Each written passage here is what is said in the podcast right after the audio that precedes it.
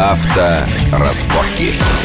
Приветствую всех в студии Александр Злобин. Это большая автомобильная программа на радио Вести ФМ. Мы, как всегда, обсуждаем главные автомобильные новости минувшей недели, э, среди которых, на мой взгляд, это запуск первого завода по производству двигателей в России иностранной компании. Volkswagen в Калуге будет собирать свои двигатели для своих автомобилей. Э, появление нового конкурента Hyundai Solaris на нашем рынке Chevrolet Cobalt, который будет не так дорого стоить, и, возможно, он станет таким крупным игроком в бюджетной э, сфере, а также другие интересные предложения предложений и, как всегда, э, всякие идеи из Госдумы, раздающиеся относительно того, как навести порядок на наших дорогах. Обсуждать мы будем сегодня это с моими гостями. Это автоэксперт, редактор портала Осипов про Андрей Осипов. Андрей, приветствую вас Здравствуйте. в нашей студии. И редактор журнала «Кватро Рута» Алексей Моторов. Алексей, приветствую вас. Здравствуйте. Итак, э, ну, начнем с Volkswagen. Все-таки это дело такое. Премьер туда ездил, смотрел все это открытие. А, машины у нас собираются иностранные с 2002 года, да? Вот Ford первый начал, да. все так серьезно это вот, серьезно, да. да, если не считать э, таганрогские сборки Next. И Автоторовской. И Автоторовской, но там в основном бамперы, коврики, там не так много. Тогда было, сейчас немножко поглубже. Сейчас там более-менее полноценный уже цикл. Ну и плюс есть э, предприятия крупные, то есть и Toyota, и GM. Это да, это последние, последние да, годы. И тем, и тем не менее, тем не менее, никто никто еще не собирал у нас свои двигатели. А вот Volkswagen Смысла не было. Почему? Зачем? Понимаете, строить завод по производству двигателей имеет смысл, когда ежегодный объем продукции, на который эти моторы ставятся, превышает 200-250 тысяч экземпляров. Ну, Volkswagen у нас не выпускает столько машин. И не будет выпускать столько так он, машин. Ну, хорошо. Емкость рынка не позволит просто. Пойдет, пойдут в Европу. Вот тогда уже надо смотреть на экспортную составляющую, которая может возникнуть при строительстве а, завода по производству моторов. То есть, возможно, за счет удешевления рабочей силы и, естественно, удешевления конечной продукции,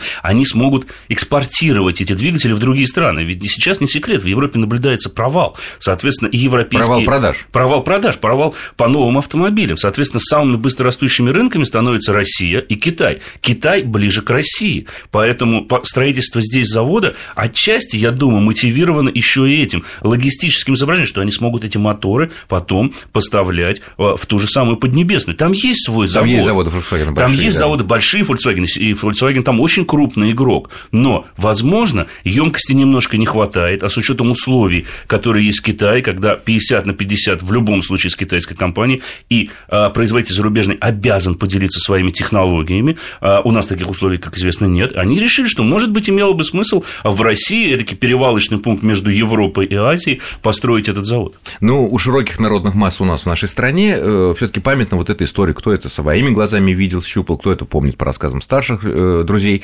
и родственников. 70-й год, запуск АвтоВАЗа первой серии. Итальянские двигатели, собраны в Италии. Когда Лучше спустя 5, 10, 15, 20 лет спустя продавали эти машины, говорили, двигатель итальянский. Родной. Родной.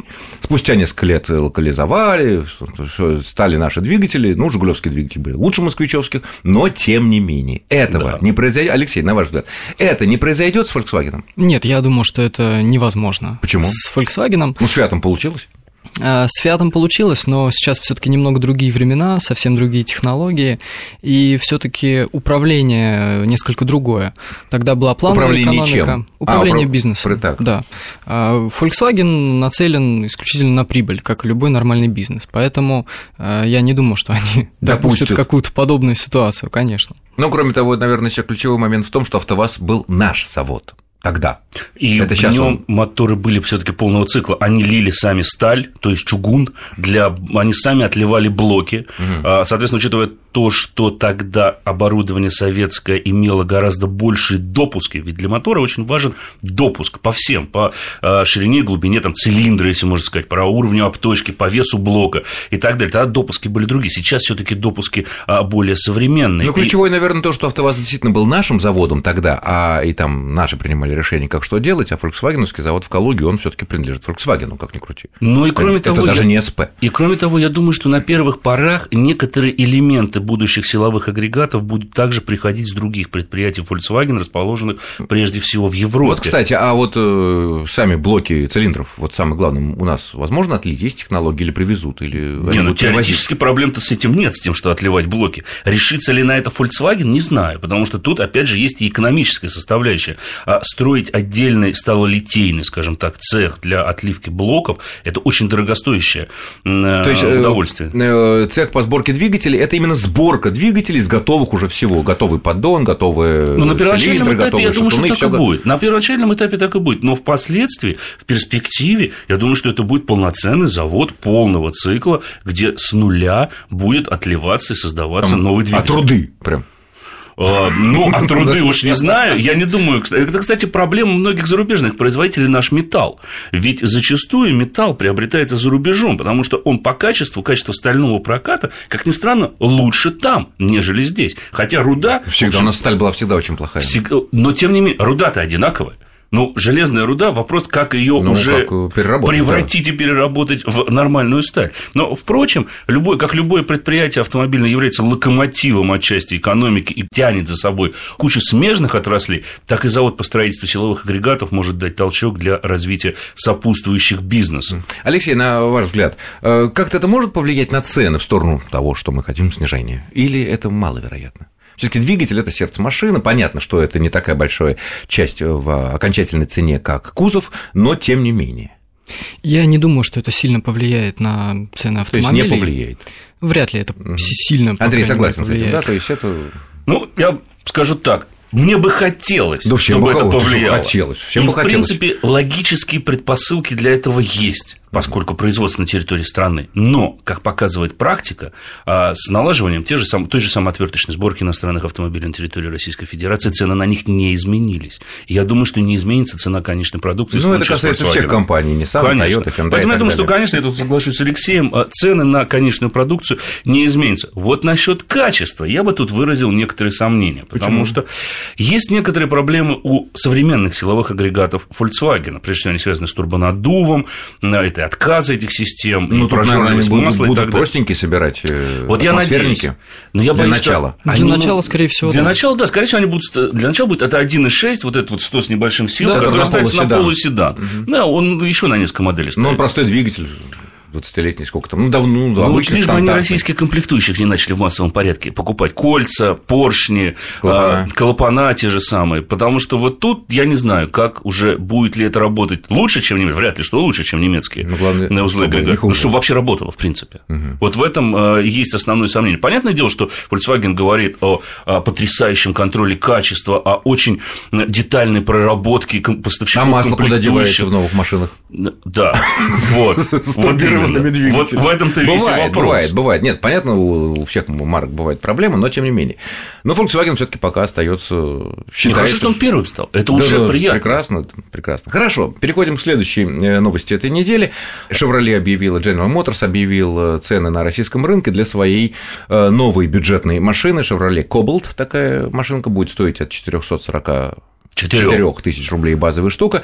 Но тут очень важно, что эта машина предназначена на замену только что снятой с производства известной, популярной, любимой у нас Chevrolet Lachetti, которая все вот с четвертого года она продавалась, продавалась, продавалась, 8 лет, ну, все, конечно, уже э, пора.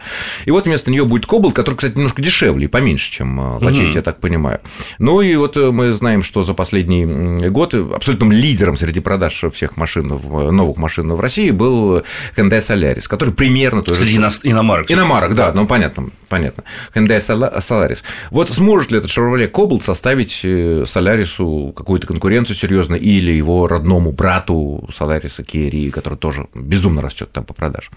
Я в этом сомневаюсь. Честно говоря, я считаю, что Chevrolet несколько опоздали с выводом на рынок Кобальта, потому что сейчас в этом сегменте конкуренция очень жесткая, очень. И чтобы успешно войти в этот сегмент сейчас, нужно предложить потребителю что-то действительно новое, что-то действительно необычное. А Кобальт э, машина с весьма спорной внешностью, которая, в общем-то...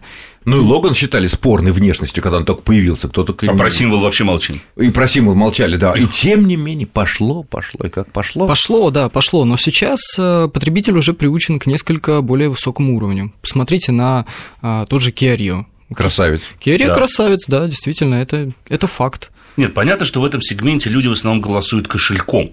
Ну, это с кошельком ясно. здесь примерно одинаково. Все начальная поскольку... цена везде одинакова. Да, но поскольку предложений становится все больше и больше, а, окончательное решение при покупке автомобиля сейчас базируется... При равной кошелька уже да, идет уже сердце. идет, да, уже сердцем, уже некие визуальные, скажем так, признаки. Да? Нравится машина внешне, не нравится? Тактильные. Как, как внутри салон и сколько будет стоимость обслуживания? Вот это вопрос. Конечно, Кобальт, на мой взгляд, конкуренцию тому же самому Солярису или Kia Rio составит, как составит он конкуренцию Логану и другим бюджетным автомобилям. Но будет ли он бестселлером? Не уверен. Конечно, покажет практика. А где ее собирают? В Узбекистане. Это на том же самом заводе, где собирают Деунексия. Деунексия, кстати, тоже один из бестселлеров бюджетного ну, сегмента. До сих пор. Супербюджетного. Нет, слушайте, я не бюджетного. Opel Kadett 70-х годов вообще был самой лучшей машиной, как показывает Деунексия. И тут, понимаете, никаких Но вариантов Кадет это не показывал. В те времена, как да. была Некси доказала. Некси это доказала. Вот она доказала, что кадет 70-х годов это лучший автомобиль. Цена, Понимаете? цена, цена. Ну, все-таки сейчас цена. Конечно. Единственная машина без подушки, вообще Но, без Тем единого. не менее, Кобальт машина достаточно современная. Есть надежда, что он будет недорог в обслуживании и весьма надежен. Будет ли это так? Покажет, ну, я думаю, что первый год его продаж, первый год эксплуатации у реальных клиентов. Вот потом уже можно будет говорить о том, станет ли Кобальт полноценным игроком этого бюджетного ценового сегмента или нет. Потому Хотя бы как Лачете, потому что без такой машины в бюджетном сегменте даже такая корпорация, как General Motors на нашем не рынке, конечно, ну а что, не так же торговать. Ну, их партнеры из э, Запорожья начали же им составлять сейчас конкуренцию. ЗАЗ полноценно вышел на рынок с моделями Вида, это то же самое, да, Вида и Шанс, да, это тот же самый Лачете, Мачете э, хэтчбэк, и у Шевроле тоже была такая э, машина, уже не помню сейчас. Ланос. Ланос, а, да, Ланос. Да. Те же самые машины собираются в Украине, стоят очень дешево. Там 200, от 300 тысяч, да, да, приблизительно да. от 300 тысяч. То есть уже есть машины дешевле, чем Кобальт. Они но уже они корявенькие все-таки внутри. Вот, ну, корявенькие. корявенькие, но по сути те же самые корейские автомобили. Ну, это да. Э, ну что ж, мы продолжим наш разговор буквально через 2-3 минуты после короткого выпуска новостей на Вестях ФМ. Авторазборки.